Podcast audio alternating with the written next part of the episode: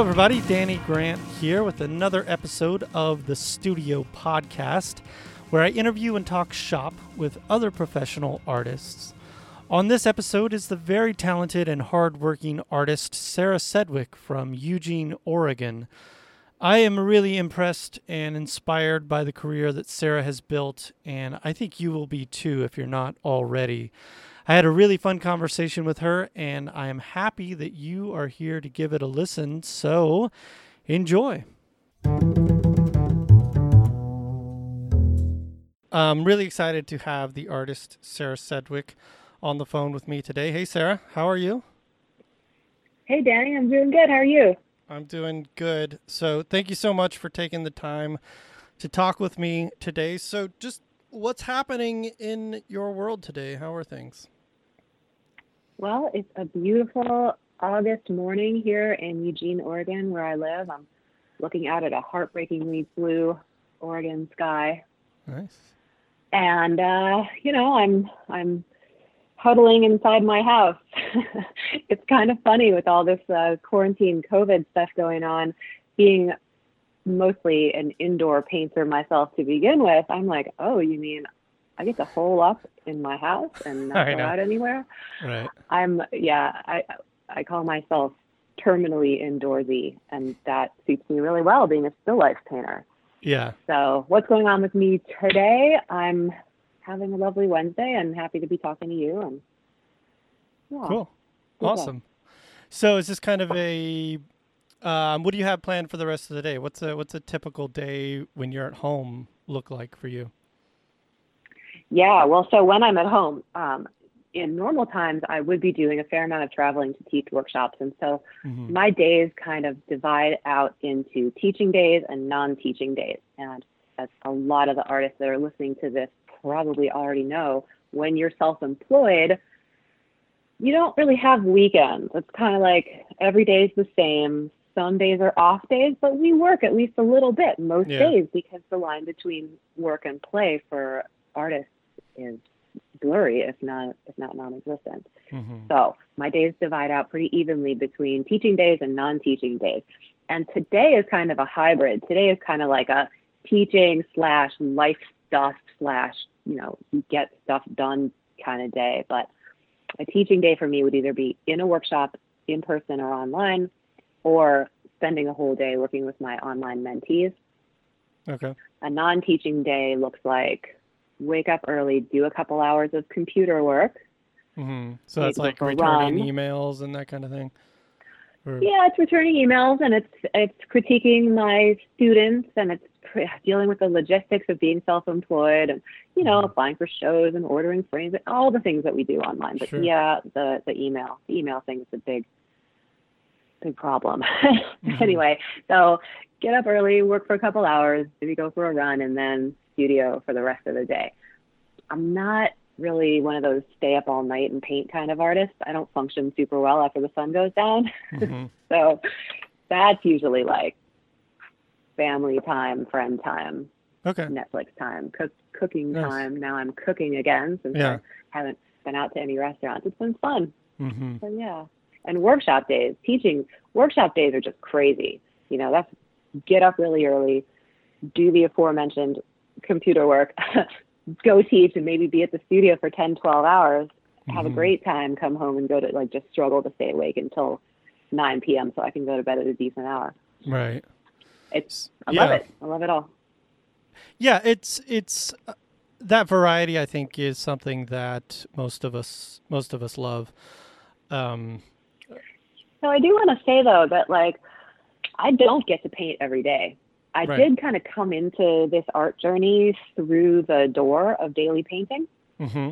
Uh, but I am not a daily painter now and really haven't been for pretty many years. Mm-hmm. I did it hardcore for the first like three years or so, and it was a great experience. But not, I don't get to paint every day now. Mm-hmm. But that's not but I don't have excuses. Like I know that I could be painting every day now if I really just moved it a couple of notches up the priority list. I don't know if you've yeah. ever done a like the Strada Easel challenge on Facebook where it's a 30 day challenge to do a painting or a drawing from life every day for a hmm. month. I haven't done it. but even if you do like a seven day challenge on yeah. your own where you just commit to doing one small painting every day for seven days, it's like amazing what you can shuffle off the agenda just to make mm-hmm. that like two to three hours of studio time every single day. It gets sure. available to me and I know it. But yeah, you know, like for example, today I got to run out and pick up some frames. I got to pack because I'm going on a little mini kind of getaway for painting next week. No flying, don't worry. But uh, yeah, you know, I just some days you just got stuff to take care of. But even though I know I have all these things on my to do list, if I made painting my number one priority today, I absolutely could do it, and I would feel better if I did. Well, that's interesting because, yeah, I know that that um, I, am the same way. I mean, things things happen, and you've got a million other things to do, and sometimes it just doesn't. You just don't get in the studio to paint. And I think that's probably the the case for for most people, especially the ones who are painting and teaching, which I think is the vast vast majority of of artists today. Um, but mm-hmm. yeah, like you said, um, I think we all feel better if we do even get a couple hours of just sitting and painting. That's it's so important, I think, mentally. It yeah, is for me anyway. Even if sure, and even if I don't actually put the brush on the canvas, just going in the studio and mm-hmm. either kind of organizing it, it's sort of like reorganizing my thoughts in a way because as a still life painter, maybe you can relate to this, like figuring out what to paint. It's not just like, oh well, I'm a, I'm a portrait painter, so I know I'm just going to get another commission. I'm going to paint another portrait. I love painting portraits too. Don't get me wrong. But as a still life painter, the world is kind of your oyster. So mm-hmm. a lot of my art time involves setting up different still lifes, mm-hmm. dreaming up different kind of texture combinations and object combinations, thinking about a meaningful, maybe a meaningful narrative, although most of my work is not narrative illustration. Mm-hmm. But yeah, that that aspect of it takes a long time. So sometimes I'll just go in the studio and be playing with my toys, as I call it, sure. just rearranging my still life stuff, putting different color combinations of, of papers together or fabrics, and just looking at stuff. And so if you came in my studio right now, it would, it, well, A, it's a mess. It's legitimately a mess. But even mm-hmm. on a mm-hmm. clean day, it would probably look like a mess because there would be little piles of junk sitting around marinating mm-hmm. together. Yeah. And periodically I'll walk by the door and look in and be like, hey, how you guys getting along in there? You know, walk in, move a couple things around, and sooner or later something clicks. And then maybe with all that pre work, you end up with like three things to paint and then you can just paint, you know. So mm-hmm. it's a it's a process. The whole painting thing for me has is a process that can be broken up into chunks and stages, and I find that really helpful. I only have part of a day for studio, so I can set I can set up still life, I can do value studies, I can mix paint, and then I can put that paint in the freezer, come back tomorrow, and actually paint the thing. So knowing yeah. how to segment the process has been helpful. Yeah, that's true. I mean, the actual painting is a is a I won't say a small part, but it, it's it's one component of the whole process, and and I like I like what you're talking about. Um, looking, you know, I feel like so much of this, so much of what we do is is looking, and sometimes you're just you know looking at objects together, find thinking about color combinations, or what I'll do a lot is even if I'm not going to be able to work on a painting, because um, I tend to work on longer term. Not that they're big or anything; they just take me a while to do. So, um, you know, if I don't have time to sort of sit down and, and really dive into that painting that I've got going on the easel, it's nice to just come into the studio and you know, turn on the lights, light the light the still life setup, light my painting, and sit down at the easel and just look and just um, look at the setup, look at my painting, and that mm-hmm. you know it's sort of a um, so you're just kind of taking mental notes about the things that you want to tackle the next time you do get um, a chance to sit down and, and really dive into the painting. But I love that part of it, mm-hmm. just the, the quiet sort of looking at everything. And thinking critically about your next moves, like mm-hmm. you said. I tend to do that on my phone a lot. Hmm. So I'll take a picture before I leave the studio, and then I can. I, I'm away from it. I'm in a place where I can't touch the painting, okay, but I can Yeah. Think critical thoughts about where I want to go next. And often I'll say to myself, okay, if I was going to spend another 20, 40, 60 minutes on this painting, what are four or five things I might do? Mhm. And I usually frame it in terms of 20 minutes, and then I usually end up spending an hour on it again. Yeah. hmm But I like, you know, that that piece about being with the still life too, as you're in your studio. That's that's and looking. That's really big. One of the stages of the painting process that I think gets overlooked a lot is just that initial like, okay, you know, I set up my still life. I maybe I planned my composition with a value study, looked through the viewfinder, you know, mixed my paint hmm even perhaps, or some of it, or at least got my palette out and set up. Yeah. And then it's like, okay, look at what you're about to paint. Is it a model? Is it a, it doesn't matter what it is. Look at the still life, take a deep breath, just try to imagine it as a painting. hmm There's a quote, I think it's in The Art Spirit by Robert Henri, where he tells students to try to imagine the model as the painting and your painting as the model.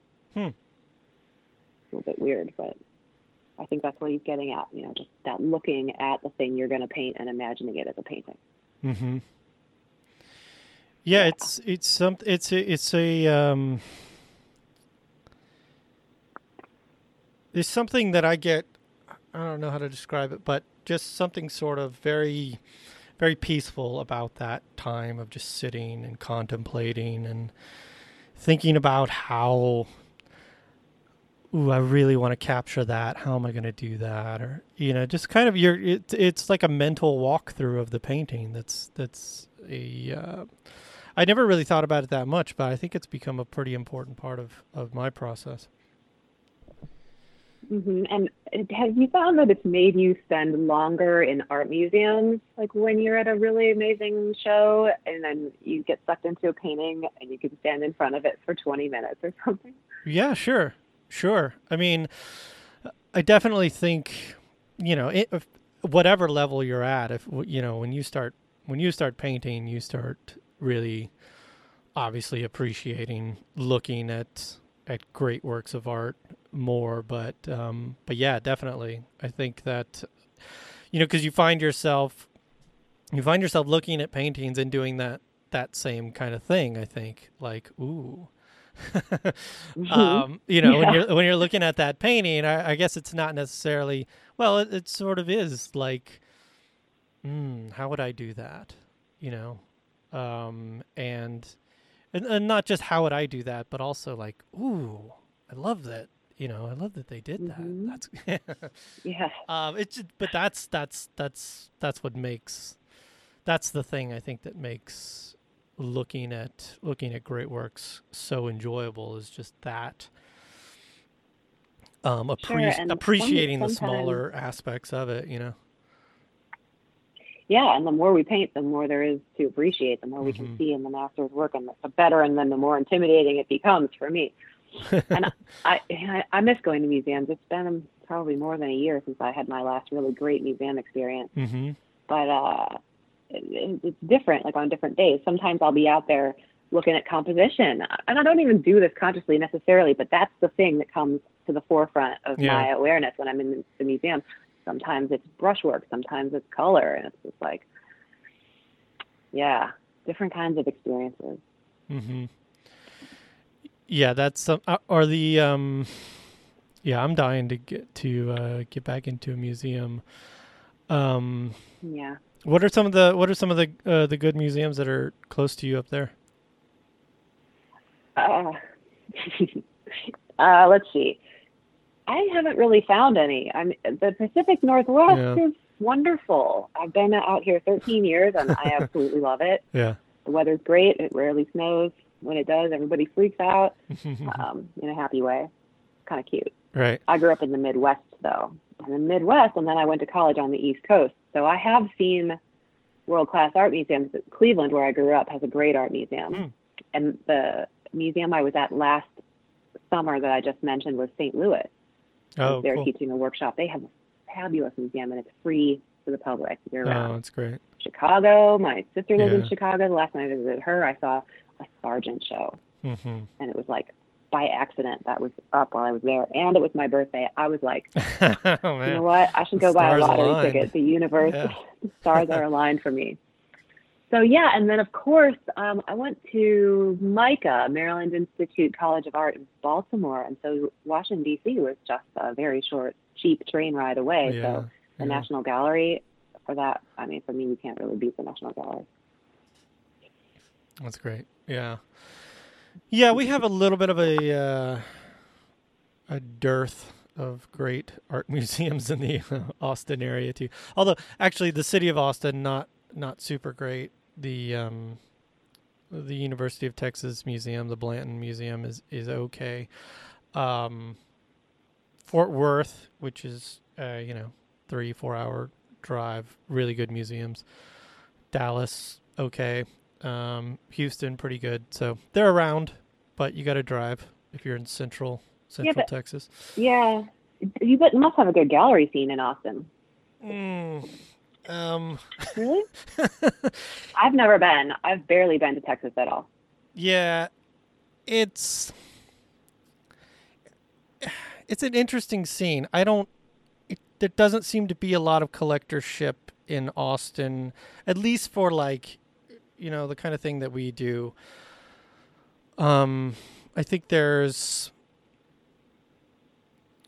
there's a lot of growth in this city as far as you know big high-rise apartment buildings and condos and um, you know older neighborhoods uh, where the you know houses from the 40s being torn down and and big big old boxy modern places being put up. So i think the art that's probably that's being bought are are the sort of larger scale modern type of paintings.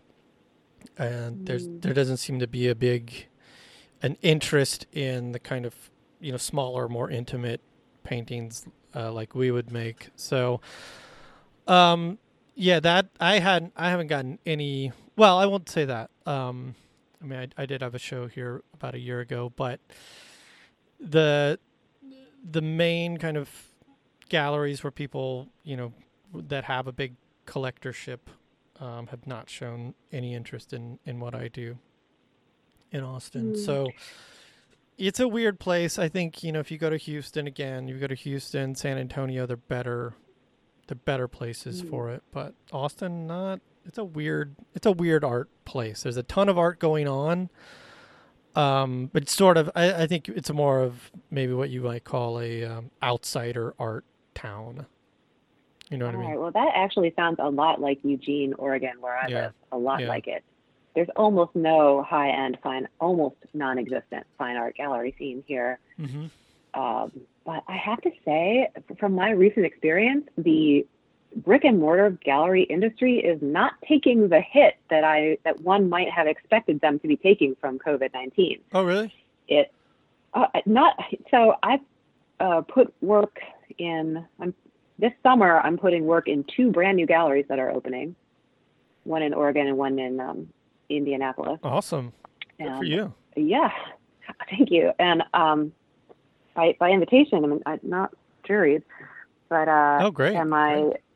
The brick and mortar gallery that I'm in in Michigan is doing about as well, at least with my work, as they usually do in a normal summer season.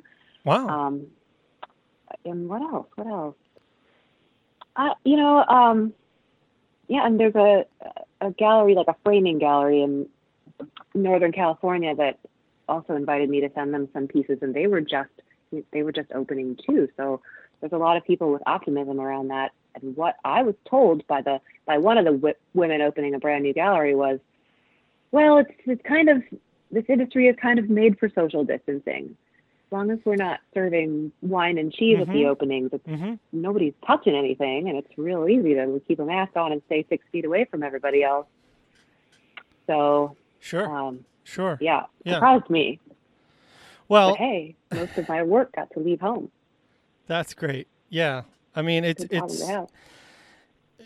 yeah. I've talked recently on this uh, on on some recent episodes on here about uh, my gallery in Napa, California, who who went mm. through a big ordeal in in kind of reopening. Um, but that's kind of been my thing is like, you know, they they they sort of um, open their doors kind of before there was you know the correct uh, permission to open their doors, so it was a big deal.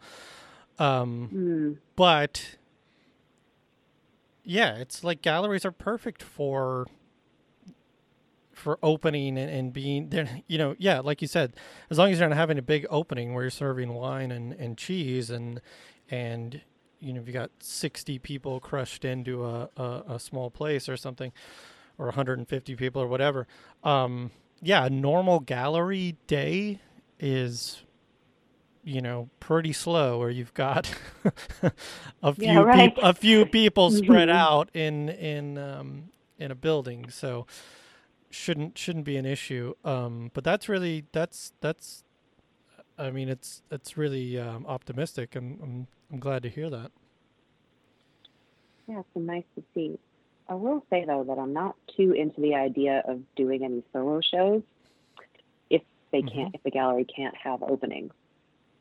Yeah, yeah. You know Todd, who's uh, who's a uh, friend of both of ours, uh, Todd Casey. Mm-hmm. He had the unfortunate yeah. experience of having a big opening scheduled and then having to have it uh, canceled and go all online because of pandemic. Oh. Right. Oh heartbreaking. Well, his work looks really good online, at least, so there's that. right. um, I I would love to see one of his pieces in person. I'm sure it would be a different experience, but it looks damn good online. Yeah. So yeah, yeah I yeah, I sure. was supposed to have a solo show myself in May, just here locally, and uh, but still, it was going to be a lot of work, a mm-hmm. lot of paintings, and mm-hmm. I was almost ready for it, and then this stuff started to go down, and I said, "It's like you're not you're not going to be open. We can't do it. But they were really nice, and they rescheduled me for next spring. So fingers crossed. Nice. So do you feel? How do you feel about um, like a you know one man or one woman shows in general? Um, just just the amount of work that goes into it, and then how you know have they been pretty successful you for you in general? You know, it's partly a factor of where I live mm-hmm. and the art collector market here, like you mentioned.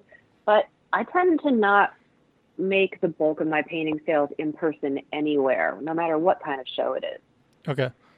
Um, every few years, I either want to participate in a, a like a, a semi solo show, right? So you've mm-hmm. either got like one whole wall in the gallery, or maybe it's a three person show, so you still get to put in 25 pieces or something. My mm-hmm. work's really small. I can I can jam a lot of pieces onto a 20 foot wall, you know. Sure. But uh, but yeah, so I want to participate in something like that every few years, not just for my CV. Frankly, nobody ever looks at my CV. uh, yeah. you know, it's yeah. there on the web. Yeah, it's can, so funny. It may not be updated, but you can find it. Right. Yeah, and when was the last time you ever asked for any like college transcripts or even proof of your actual identity? It's kind of funny. Yeah. Although, do uh, those uh, do those ga- galleries ask for it? The the new galleries that contacted you, do they want all that? Yeah, do they want a CV and a bio? They do, but they're not terribly concerned about it. They just stuff it right. in a folder somewhere. Yeah, right. If you got your website, then that's all they want. Yeah. So what was I? Where? How did I get off on this? Sorry. What was the question again? um, ranting. Oh, oh, it was about solo shows. The big shows. Yeah. So, but I will say this.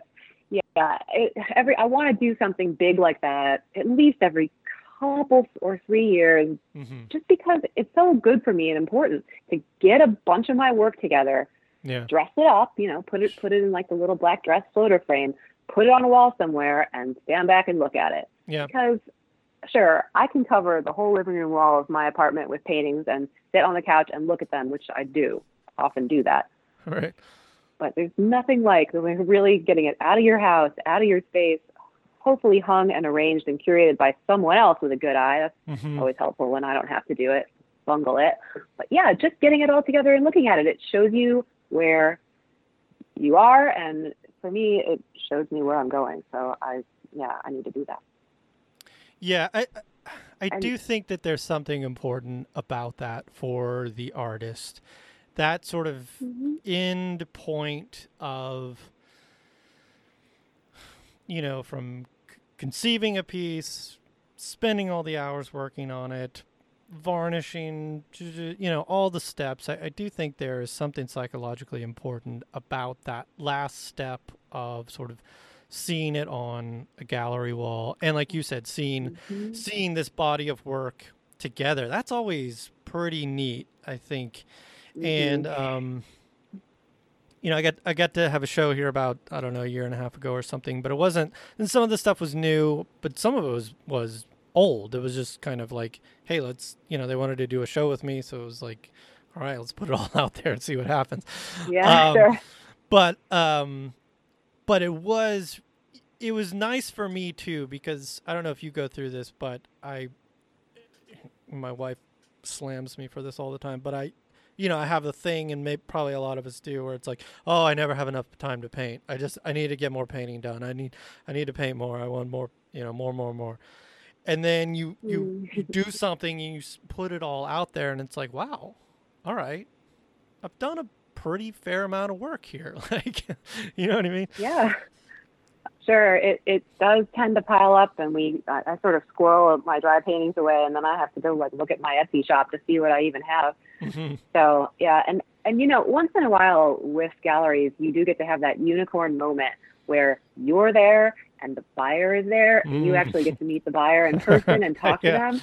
And then I feel that that is like it brings tears to my eyes sometimes when I think about how, like it can be years, right, from painting the damn thing to yeah. the varnishing, framing, getting it in the gallery show, and then you finally meet that collector, and it's like, oh my god, I have just witnessed the entire life cycle of this this organism, this painting, from birth yeah. to it's complete. You know, you you take it off the showroom floor, say good night. That's the end of it.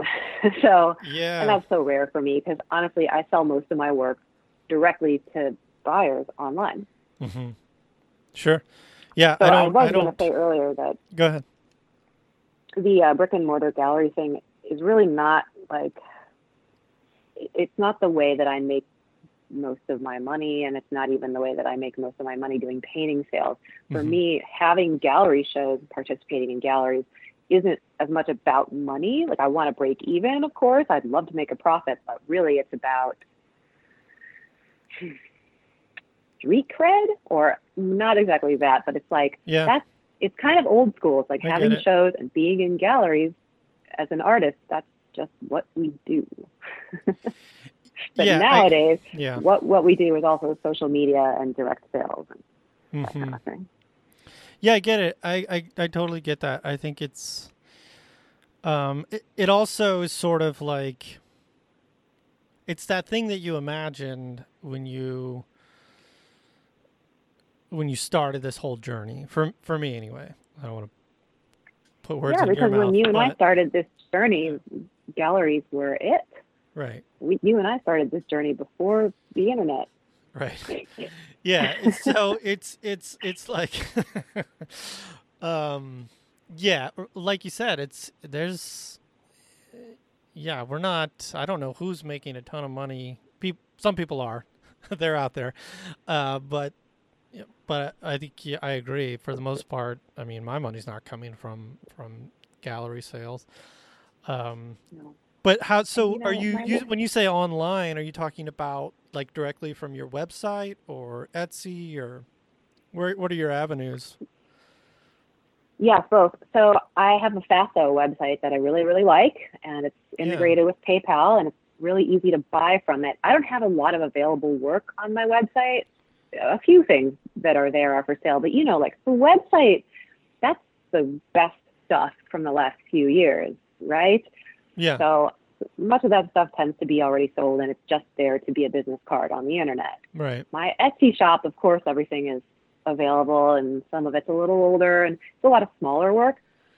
Mm-hmm. Um, and then also I'm selling just through direct contact with followers on Instagram and Facebook. Oh, People nice. just message you and say, I want to buy that. And I'll say, great, Venmo. Awesome. or PayPal, you know, whatever. Yeah. So that's, oh, that's so cool. Do you have a lot of it, but not yeah. for big work. That's really just for smaller, you know, eight by eight, ten by 10 mm-hmm. demos. So how big how big do you work? What are what what scale like if you've got a bigger piece that goes into a that you send off to a gallery or something? I generally don't work larger than 24 inches on a side right now. Okay.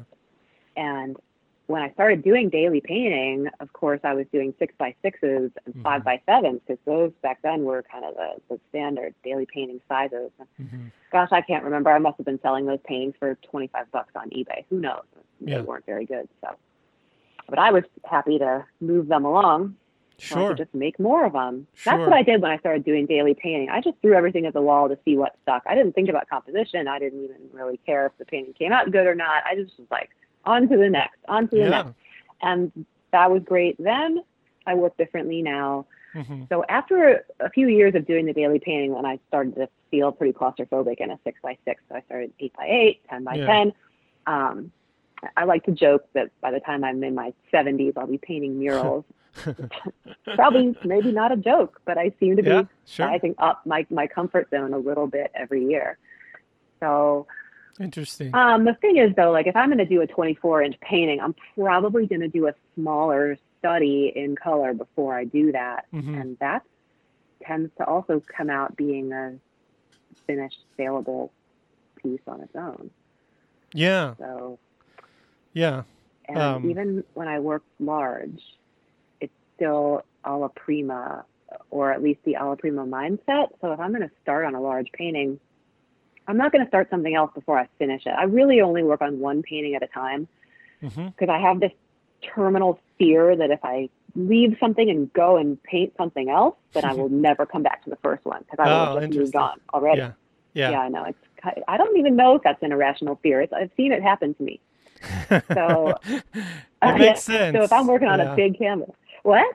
Well, it makes sense. I because you know, in a sense, we we tend to fall in love with the thing that we're working on, or or or we just get so there's you know you get an obsession about it. So I, that totally makes sense. Sure, and then the next thing catches your eye while you're working on that one, and before you know it, that first thing is dead to you. Yeah, I've I've yeah. um it's interesting. I'll get into. I'm, I'm, sort of in this place right now. I've been uh, working on a painting for a while, and it's down to sort of some some very small detail things that that still take a lot of time. But I've but I've already sort of um. I, I know what the next painting is going to be, and so it's it's hard sometimes to um to stay focused on the the last mm. you know details of a painting when you're thinking about that next one. But I'm the mm-hmm. same yeah, way that I, I don't necessarily I can't I have to I do have to kind of go one at a time. So and that last stage, that last half mile that, that you're talking about is the mm-hmm. most stressful time of the painting for me yeah. by far. Yeah. So it's like tedious and stressful. yeah, and do you get into um it is and it's of course, there's there's the satisfying aspect of it too when you when you start to see some things finally resolve. Um, but you know, I'll find myself getting into parts too where I'm like, or I start to get a little bit too. Um, I don't know what the right word is, but I'll I'll go back into a section that just was fine should have been left alone. Oh yeah. And I'll try to. right. Ooh, I can do uh-huh. this. I can make another, it even better. Yes. Uh, yeah. Yeah, but at the same time, Danny, you could have had two paintings. Right. You just repainted like that's what happens to me when I work back into a dry painting to fix that one little spot. Exact same thing. And then I do get mad because I'm like, I could have had two paintings. I could have left the first one alone if I was going to repaint the whole thing anyway. I should have just started on a new canvas. right. Yeah, for sure. if I'm going to work back into a dry painting at this point, an older painting, I'm probably going to give it a complete overhaul. Like really radically change it, not just tweak it. yeah. yeah. Yeah. Oh boy, when I start doing that, my wife wants to completely strangle me. Is your wife an artist too? No. Is your wife a painter? No, she's not a painter, but she's um, she's very artistic. She does a lot of repurposing furniture and and um, she's our she's our resident uh, interior designer. Who's actually going to go mm. starting a um, master's program for interior design this year. Um, so she's very cool. artistic. I let her handle. She handles all decorating and um, you know curtain and wall color decisions. yeah, you. that's interesting. Uh, creative people do tend to gravitate toward each other, but sometimes opposites attract. Well, we're opposites in almost every way. Although there's yeah, there's um. there's there's an artistic component to uh, to both of us, but yeah, outside of that, um, well, she can probably understand the flow state. You know that that, mm-hmm. we need as painters. It's like our meditative time, that kind of losing of yourself that happens when you're buried in the studio for hours on end. Mm-hmm. She probably gets that with what she's making too. Oh, for sure. Yeah, she'll. Uh, mm-hmm. Uh, although I think the difference is that she tends to. She can. She'll have that for about a a day, but she likes to kind of jump from project to project. Um. So whereas whereas I I'm hyper focused on one thing, you know, for um mm-hmm. what can be months at a time. Um, wow. do you? It's, it's, I get this question a lot. Like, how, how long do you spend on a painting? And uh, what's funny is that this the um I realized the other day that the setup that I've been working from for a while now on this painting has um, has spider webs, has cobwebs growing on it. Oh my god! wow. so, well, in a way, I think that that can be the byproduct of atelier training because I, yeah. I was talking to Todd about this last week. How like they make you sit down and do these sixty-hour drawings, and at first you think, "How am I ever going to be able to sustain this?" And then you flex that muscle more and more, and you, you get used to it. You totally I do, do. not have atelier yeah. training. Yeah. And, you know, my work, so I don't spend very long on my paintings. And I'm glad you brought this up because this has come up a few times for me lately. Uh, students ask me about it mostly. There is this common question from collectors and non artists where people are, mm-hmm. are like, How long did that take you? They look at the price mm-hmm. and then they look at the painting and then they say, How long did this take you? Right. and I always get defensive yeah. I get defensive and I shouldn't. I think it's just most of the time it's just curiosity. They they just want to know. Sure. Yeah. Sometimes they're making that calculation of like mm. how much is this artist paying herself by the hour? Uh, yeah. So of course my flippant answer is well, thirty years. Yeah. thirty years. No, you're right. you're one hundred percent right. I mean that that is the right answer. And um mm-hmm it yeah, it's absolutely the right answer because that's that is how long it's taken. Um, my when I when I think about my answer is when I think about calculating the hours versus the price is that I'm I have paid whoever takes this whoever buys this painting I've actually paid them like I'm I'm zero. like I'm ne- I'm making negative money on this. If we were to calculate, you know what I mean? Um, yes, in a way, the the trade, the paying for school, and then uh, yeah, and even just the cost of materials and and frames. Oh yeah, oh my gosh. So that's a depressing way to think about it, though. and I don't think the buyer, I don't think the buyer would like that at all. I mean, I could say 30 years to the right kind of person and they'll laugh it off.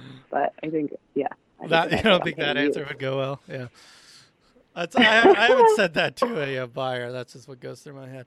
Um, although I, say, I, I want to say that. Yeah, go ahead. My sometimes you never know. It's like just because you're going to do a small painting today, if I say, okay, well, this is a couple of hours, maybe I'll just do an eight by eight. That eight by eight painting might not take me 10 hours and being a death march. And sometimes a, a 12 by 12, like a slightly larger painting, I can whip out in three hours and it's one of the best paintings I've done all year. There's like no rhyme or reason. It has a little bit, I think, to do with which version of me shows up in the studio that day, how, how much I've been painting lately, how warmed up I am. But sometimes it's just luck. And yeah. my work usually does not improve the longer I get to spend on it. Mm. There's this like sweet spot where there's still freshness, looseness, and that's what I'm going for. Mm-hmm. But then if I, this is one reason why working from photos is not healthy for me because oh, yeah. when you, I work from a photo, then I tend to feel like I have infinite time. Right. And those extra few hours don't make my work better. Ooh, that's a good point. Um, yeah. I it may make your work better. I'm not saying it doesn't, but from the style I'm going for, that, oh, that looseness. Yeah. Yeah, no, I, I yeah, I get that. Well, and also there would be I, I can imagine that there would be a um maybe a desire to try to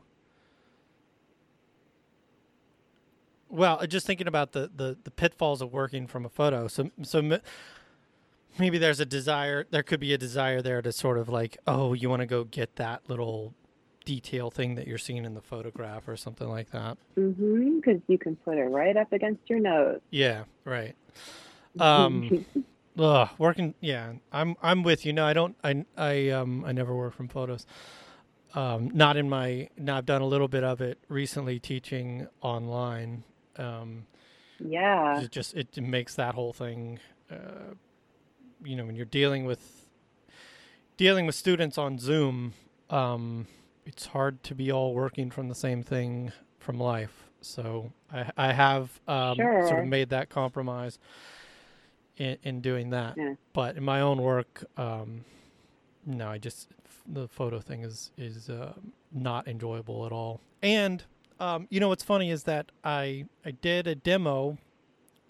You know, I was teaching a, a still life class online um, and I just what I did is I I took a photograph, tried to get the best photograph I could of a still life setup, and I sent that to all the students, and um, mm-hmm. so that we could all be working from the same thing and be talking about the same things, you know. And there mm-hmm. wasn't the pressure on the students to go try to set something up in their own studio because, you know, you get into all kinds of things they have trouble setting it up or they don't have the space to set it up and so it just seemed easier. Right. Um, well there's no reason that you couldn't be working from life and them all be working from photo right? yeah I th- and, and that's the way i'm gonna i'm gonna repeat that class and that that's the way i'm gonna do it. I'm also going to just try to make the still life the most you know comprised of really common objects that anyone can grab and set up in their own space. I'm gonna I'm gonna give them the option of working from the the photo reference that I send them, or setting that up if they can in, in their own studio. But yeah, you're right. This time I'm going to be I'm gonna be doing my demo from from life. Um, mm-hmm. You know, it's interesting, man. You d- you do you you spend all these years working from life and then working off of a photo. You know, I think I do a pretty good job of of recognizing sort of photo artifacts and things that you wouldn't see in real life. Um, but when I, I still when I look at that painting now, it's like it has a it has a deadness that my other work doesn't have, and it's like I didn't realize it at the time, but now when I look at it, I'm like, yeah. Yeah, uh, I agree with you. Your point about knowing how to work better from photos now after a lot of practice from life is one of the main ways that I sell people on trying to do a little bit of studying uh, working from life. Mm-hmm. They can take it back to their photos and they can make more naturalistic results happen when they have that experience. Mm-hmm. I have to say, my thing, I, I think a lot of, I don't know. So my thing against working from photos isn't because I'm an elitist or a purist. Mm-hmm. It, I don't. I think that there are lots of artists out there working right now who are making great work from photos. Sure. But for me, my work sucks from photos, so that's why I'm anti. Um, and and I also, like you said, I just don't enjoy it as much. But the reason that I'm pushing my students to at least try working from life, especially if they have not done much of it, is just to, to show them that it's a different experience, mm-hmm. to give them something to com- compare the experience of working from photos to. Just, you know, that's what we got to do when we're out here learning to paint, which I consider that I'll be doing for the rest of my life. Mm-hmm. Trying lots of different things and keeping what works and discarding the rest. Yeah. I think that applies to teachers too. You know, all of us painting teachers and most of us that are gallery represented painters are doing some kind of teaching mm-hmm. right now, even even on Zoom, but before this. It's like oh, where's that going with that? Um all of us that are out here teaching painting are pretty much, I mean, representational mm-hmm. are pretty much saying the same six or eight things, right? We're just saying it in our own unique ways. And sure. we all need to find the teachers who are saying it in the way that resonates with us. Yeah, and I I I advocate also that's an interesting topic. Um because I, I think you're right. Um but there are I think that's one of the negative aspects of like a big kind of a big art school, even even if it's a you know a pretty well done private art school. Um, and I think and you might disagree with this, um, but I think the be- one of the benefits of an atelier over like a big private art school is the fact that the um, the philosophy is is is so clear and sort of all the instructors there are kind of have bought into that to that philosophy um, it's you know it's an aesthetic it's a it's a particular way of working it's it's how they handle color all of those things everyone's sort of on the same page. And then but if you go to a kind of bigger private art school which which i did and and, and you did right? Um, yep.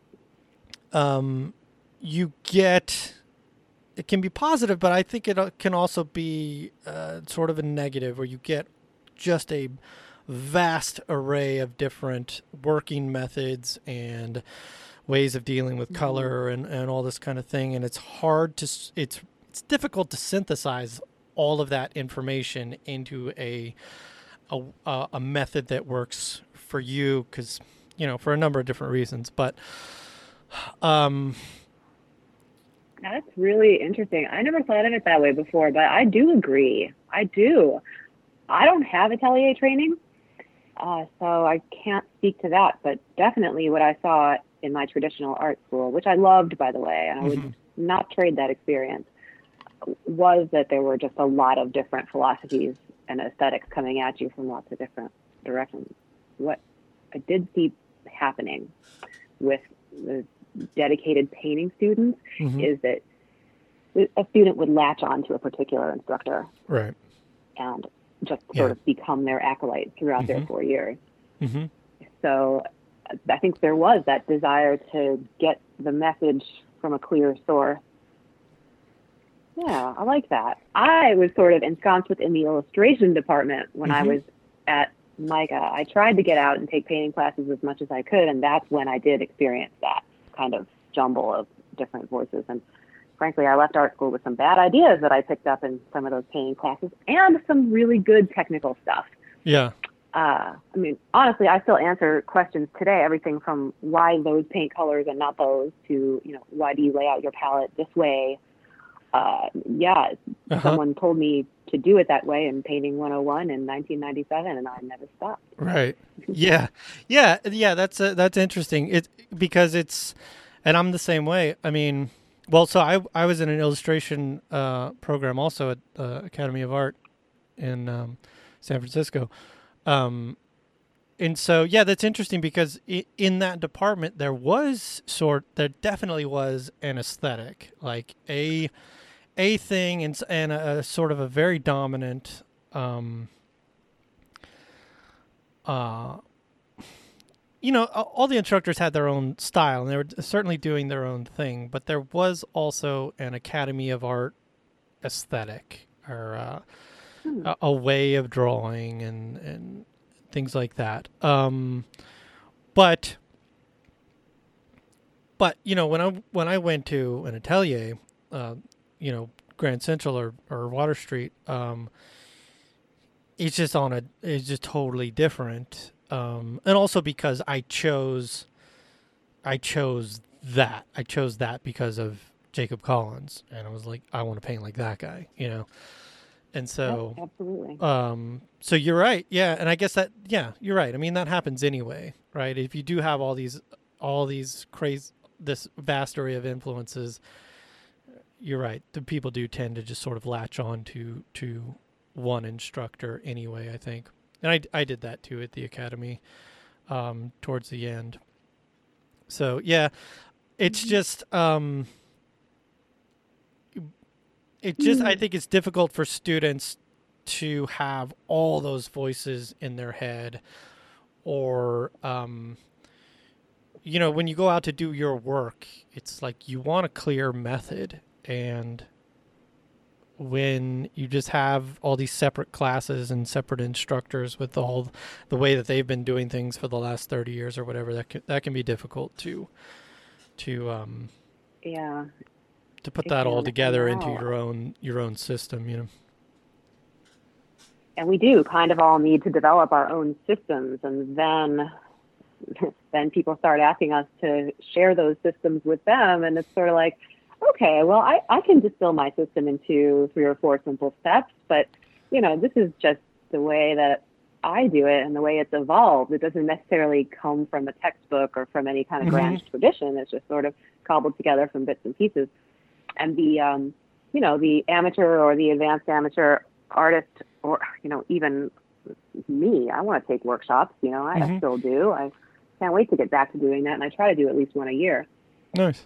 Uh, take one yeah but uh, we are so lucky now to have access to to everyone not only do we get to see the work which we wouldn't have gotten to see before unless we were able to go to the gallery and be in the same city as that artist now we can see all work by living artists but most of these people teach and you can go and pick the brain of your art heroes It's pretty amazing. it is amazing. I never even heard of painting workshops when I was in art school. Or, I didn't either. Yeah, entirely. And right, that's a good point. Have your all education. Yeah, it's incredible how how open things have become, and I think the I think this um, virus thing is is has even uh, enhanced that even more. A lot of people who weren't, I feel like, who weren't teaching online now um, are doing it out of necessity because their schools have basically closed. Um, so so it's even it's gonna gr- it's grown that even more. Um, but I wanted I wanted to talk about the the point you were just making where people are asking you now and us now about our processes and how you know you're saying well this isn't you know out of a textbook or anything it's just kind of the thing I've developed over time um, and I think that we can what I what I picked up a little bit there was maybe a little self consciousness and and and that's definitely how I feel about it. Is like you're like, well, mm-hmm. I I don't you know I don't know. This is just the thing that I do, you know. But I, but I, f- I think that we we we need to own that more and and feel more. And I'm this is coming from me now. Just take more confidence in that, and it's like, look, you know, we've we've got the um, we we have the track record of making successful paintings you know we can we can step into that and completely own that like yeah this is the way i do things and this you know this is this is a legitimate uh this is a legitimate method a legitimate process that that can be you know taught and passed on to other people. Sure. Yeah i like that. And the work speaks for itself like we were saying earlier, nobody's asking for your CV to hire you to go teach a workshop. No one's asking for your transcript.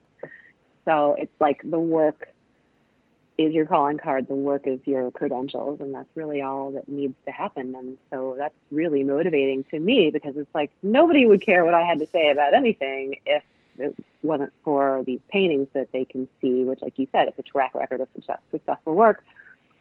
So, yeah, it's like it's like that old saying, those who can do and those who can't teach. Yeah. I don't buy into that at all because for me personally, I would not be able to teach if I wasn't doing because nobody would want me to tell them anything. yeah. That, yeah. So, right. Uh, yeah, that's an incredible point. I mean, um, I think, yeah, those of us who, who teach are certainly um, sensitive to that. Um, to that saying, but but you're right. I mean, mm-hmm. no one would be seeking us out as teachers if if we couldn't do. And that's I think there's a real um you know, there's a certain uh kind of integrity about that. There's a certain, you know, you can't hide um you can't hide in art. Right? You, we produce something visually You know, you can't go and we can't go and um, you know plagiarize an essay or something. Um, you you make something right. and it's it's either it's there and it can it can be objectively judged, you know, on certain criteria. Um, and so, yeah, it's like um, no one's coming to you to learn from you if you can't do. So I, I think that that that little thing, which can be used as a as a um, as an attack, I think on people who teach, uh, doesn't apply in our in this case. And we because, can use it to attack ourselves sure. as well. Yeah. Because teaching does take away from studio time. Right. But you know, for me, teaching it doesn't only pay the bills. It's actually a purely selfish pursuit with money completely set off the table. Like one of the main reasons that I want to teach is because it makes me a better painter. Mm-hmm. You don't really know what you know, and you can't move it from the head to the heart really until you teach it to somebody else. And I have advised my my mentorship students in the past, like go out and find somebody that's you know one step behind you and teach them what you know Oh, interesting. So, yeah, because, you know, since I've started teaching, which has now been hmm, four years with the mentoring program and for workshops for probably eight years now. Wow. Um, I know, it's amazing. It's good. Hardcore for maybe only only six, but I had my toe in the water in 2012. Still, that's I mean, so, six years ago, even six years ago, I feel like the workshop scene was pretty new. Really? Yeah. I mean, I hadn't heard much about it. Yeah. Yeah. People. Yeah. So, um, let's see. Oh you're, yeah. You were since I started teaching, students, I've, yeah. I yeah. Since I started all that, I've painted less. I've made fewer paintings, and I've probably logged more. I've probably logged fewer hours at the easel mm-hmm. than I did mm-hmm. before. Mm-hmm. But I feel that my work has improved exponentially because part of it is because I'm practicing the fundamentals over and over and over again. I'm talking about value studies, yeah, planning composition, right. talking about what makes a good composition. Painting in black and white is one of my favorite things to do. I mean, I'll put a black and white painting in a frame and send it to the gallery, and it's beautiful. Yeah. Mostly, what I do with it is use it to plan my color paintings. So, mm-hmm. doing that kind of thing, and you know, talking about art all the time, critiquing other people's art all the time it's like strategic practice. Before right. I started yeah. teaching, I had lots of studio time. I didn't think that much about what I was going to paint. I just was doing, doing, doing, and that was also valuable. But when I shifted over to more intentional practice, it, it, things really changed for me. Yeah, because so much of what you're doing when you're teaching is, you know, analyzing and and um, you know, it's all it's almost all mental, right? Where you're talking about it and explaining things and thinking about different concepts. And I agree. I've found that that keeps me really. That actually keeps me sharp when I'm even doing the physical, the physical work of painting. Is just mm-hmm. all all that mm-hmm. time that I've spent looking at someone else's work, explaining, um, you know, how to how to improve it or or what's why something's working, why something's not working, that mm-hmm. kind of a mm-hmm. thing. Yeah, it totally sure. it totally uh, crosses over into into our into our own work. Um, but yeah, I I I um I paint way less right now than I used to, way less. Um, but you're right. It's like um, I needed to do. I needed an art form. those years. Yeah. Well, yeah, sure. It's um, and there's the practical part of it, which I think can't can't be ignored. You know, you've got to make that sort of steady income. Um, I, I don't think there's anything. There's nothing to be ashamed about in that. Um, mm-hmm. One thing about critiquing, I think, occurred to me a while back because I do a lot of critiquing in my in-person workshops and when I tell people, oh, we're going to have a critique at the end of the day, some of them just like blanch and go pale. And I, it, people have real fear and they've got real psychological scars from mm. bad art school or high school oh or any some kind of critique critique experience. I see it all the time. Yeah. And I say, you know, don't worry, nobody's going to cry in my workshop. and they love the critique. Yeah. Hearing me talk about the other students painting while they're looking at everything together mm-hmm. Is pretty valuable for them. And I learned how to do that by studying in the illustration department at MICA. So I've never worked as a commercial illustrator one one time in my entire life, but yeah. the lessons I I, lo- I mean, loved illustration department. It was very mentally stimulating. I liked the problem solving aspect of it, and mm-hmm. it was mm-hmm. one of the few departments in that traditional art school where painting and drawing stuff to look like stuff was still valued.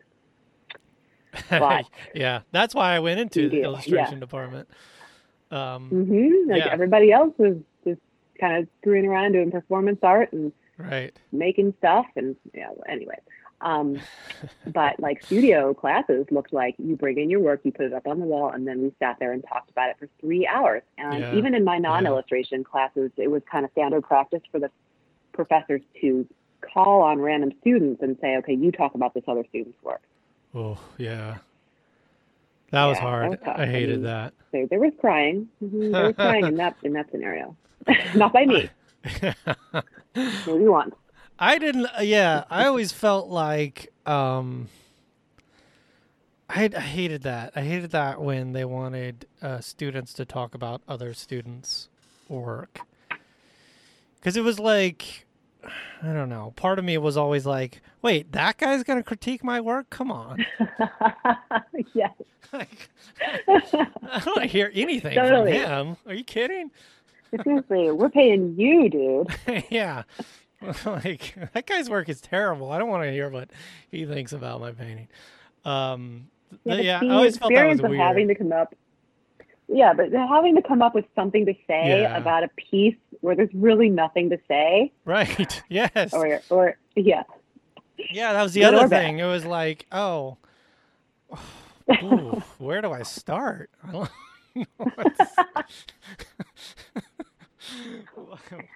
goodness. Oh. How do I even begin to talk about this?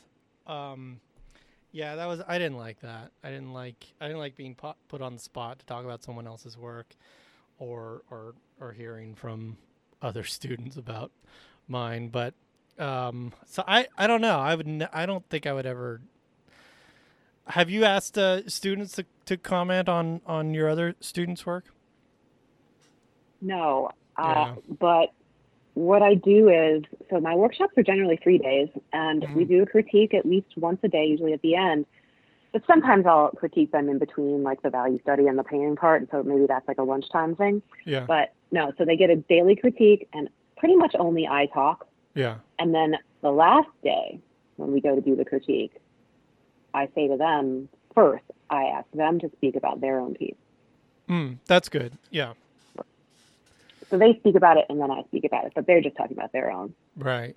Yeah. I think that's useful because then they get to talk about mm-hmm. the things that they felt, you know, went well or what they struggled with. And it gives you, that gives you a nice yeah. insight into kind of then what you can talk about with them or, um, yeah, it's a, it's a good way to kind of get an in, I think, to, uh, to start talking about their work.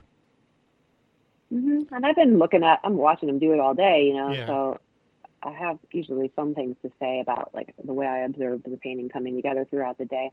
Mm-hmm. My my workshops, it's also not real high pressure because in my workshops the focus isn't on creating this like glorious finished masterpiece that you can take straight to the framer. Mm-hmm. It's more about getting looser, warming up. What are some like tricks for getting started or just staying loose that, that artists can take back to their own studios and reproduce. So I, yeah. I, and and I do a lot of that stuff also. So like a lot of my I mentioned making a color study a small version of a larger painting, and that's pretty freeing. But even if I just like I haven't painted for a week and I need to get back in the groove, I'll do a series of 20 minute paintings, not worrying that much about the still life setup, just painting whatever's around and in my workshops they do a lot of exercises like that too so there's there's work to critique but it's not, not nobody's masterpiece sometimes right. they didn't spend more than 20 minutes on it yeah yeah. And a lot of emphasis on spending time mixing color, pre-mixing colors on the palette. I'm big on that too, and I'm big mm. on that for myself for a large painting for me, it would not be uncommon for me to spend maybe 90 minutes pre-mixing paint before I started applying. It. Oh it. wow! Do you tube up? Do you tube up paints? No. Okay. But I do put it in the freezer. I'll put my palette in the freezer. Mm-hmm. And I have heard that that may not be 100% chemically kosher. I'm not saying that it is or isn't. I'm not a chemist. I don't know. I'm saying that Yeah. for me, storing my paint in the freezer works. Yeah. I, you know, yeah, I, I've heard of of uh, a lot of people. Um, Douglas Flint, who I think is, I don't know if, if there's anyone who I would put above him, sort of technically and and things like that. Um, Mm. I know that he does that, or he at least has at one time. So it's good enough for Doug. It's it's good enough for me. Right on. I even know an artist who will store her in progress paintings in the freezer. That's not Isn't that idea. funny? That's interesting. It's You not. uh, you know, I never did that. keep the keep the dust off of it if nothing else. Right. Um let's see, Sarah. Um what else do I want to cover? This is when we need audience participation. I know. It's been it's been really um it's been a really fun conversation and maybe maybe it's Yeah. time to uh wrap up here but um I just wanted to take a look at my notes and see if there's anything else that I wanted to uh, definitely cover. Um I don't think so. I I love um I love when we can just talk um, oh, I just wanted Yeah. to mention, like, I was so impressed with, like, I was looking at your website earlier today, and, um, man, it's just so well put together, so well organized. Everything, you know, any anything that anyone, any question that anyone could have about, you know, your teaching or buying your work or whatever, just so clearly laid out there and presented. So I just wanted to um, compliment you on that. Thank you so much. I can take almost no credit for that. Oh yeah, So, I yeah, I mean, I regularly update my website. I do spend time on it. I think it's important. But that FASO man, Fine Art Studios Online, all right, cool. they are yeah. pretty. They're pretty fantastic. At first, I thought, well, I'll sign up for Squarespace, and if Yeah. I pay the yearly 150 bucks or whatever it is, I will figure it out. And guess what? I did not because I cannot handle that stuff. It's too complicated. It's too Yeah. technical. I'm pretty good with technology, but not to that extent. Mm, And okay. FASO made it so easy for me. They have these templates. You don't get a lot of flexibility, and that's what people say with Squarespace. They they have infinite flexibility, and I'm like, I don't want infinite flexibility. I can't um, handle it. You know? know. just help me. Yeah. So Ah, they have yeah. beautiful templates. Thank you, and they they make me look good. I appreciate that. well, that's really good to hear because I have Squarespace and I think I'm the same as you. I don't know.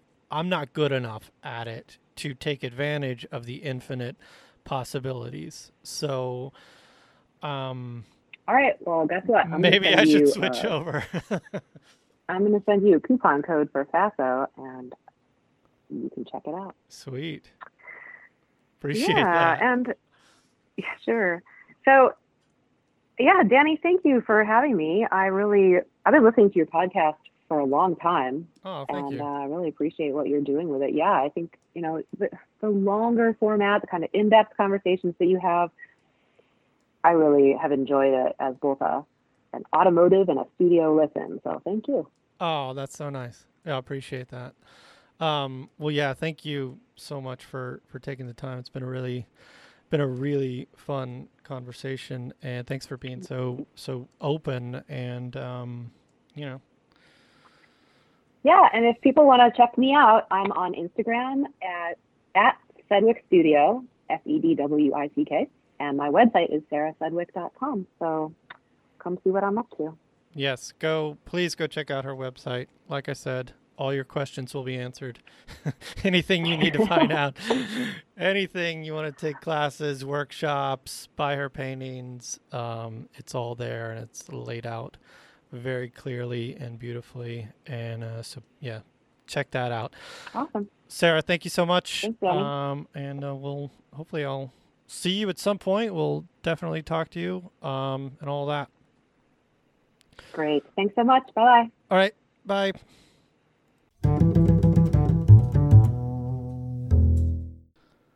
All right. Thanks again to Sarah Sedwick for taking the time to chat. I really enjoyed that conversation and do check out her website, sarahsedwick.com, and follow her on Instagram. She is at Sedwick Studio. And if you're listening to this podcast on iTunes, go ahead and give it a seven and a half star rating and leave a review if you feel so inclined. And if you'd like to send me a direct message, you can email me at dannygrantstudio at gmail.com. Thank you so much for listening, and I will talk to you again soon. Bye.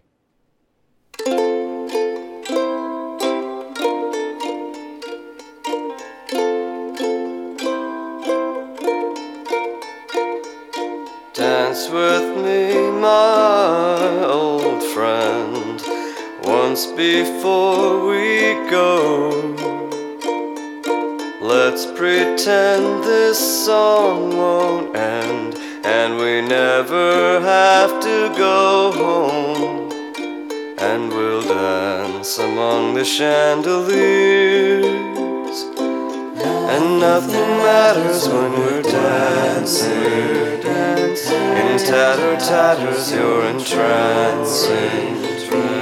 Be we in Paris or in Lansing. Nothing matters when we're dancing.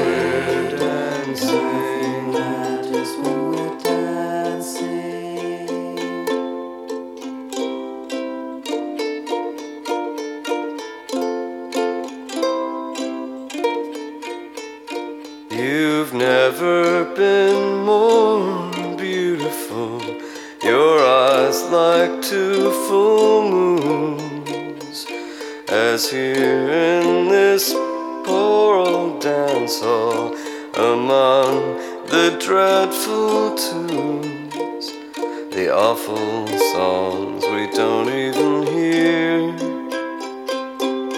And nothing matters when we're dancing. We're.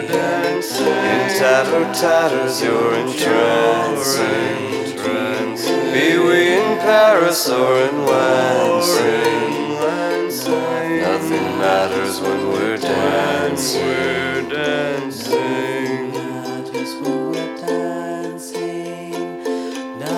Nothing matters when we're dancing. In tatter tatters, you're entrancing.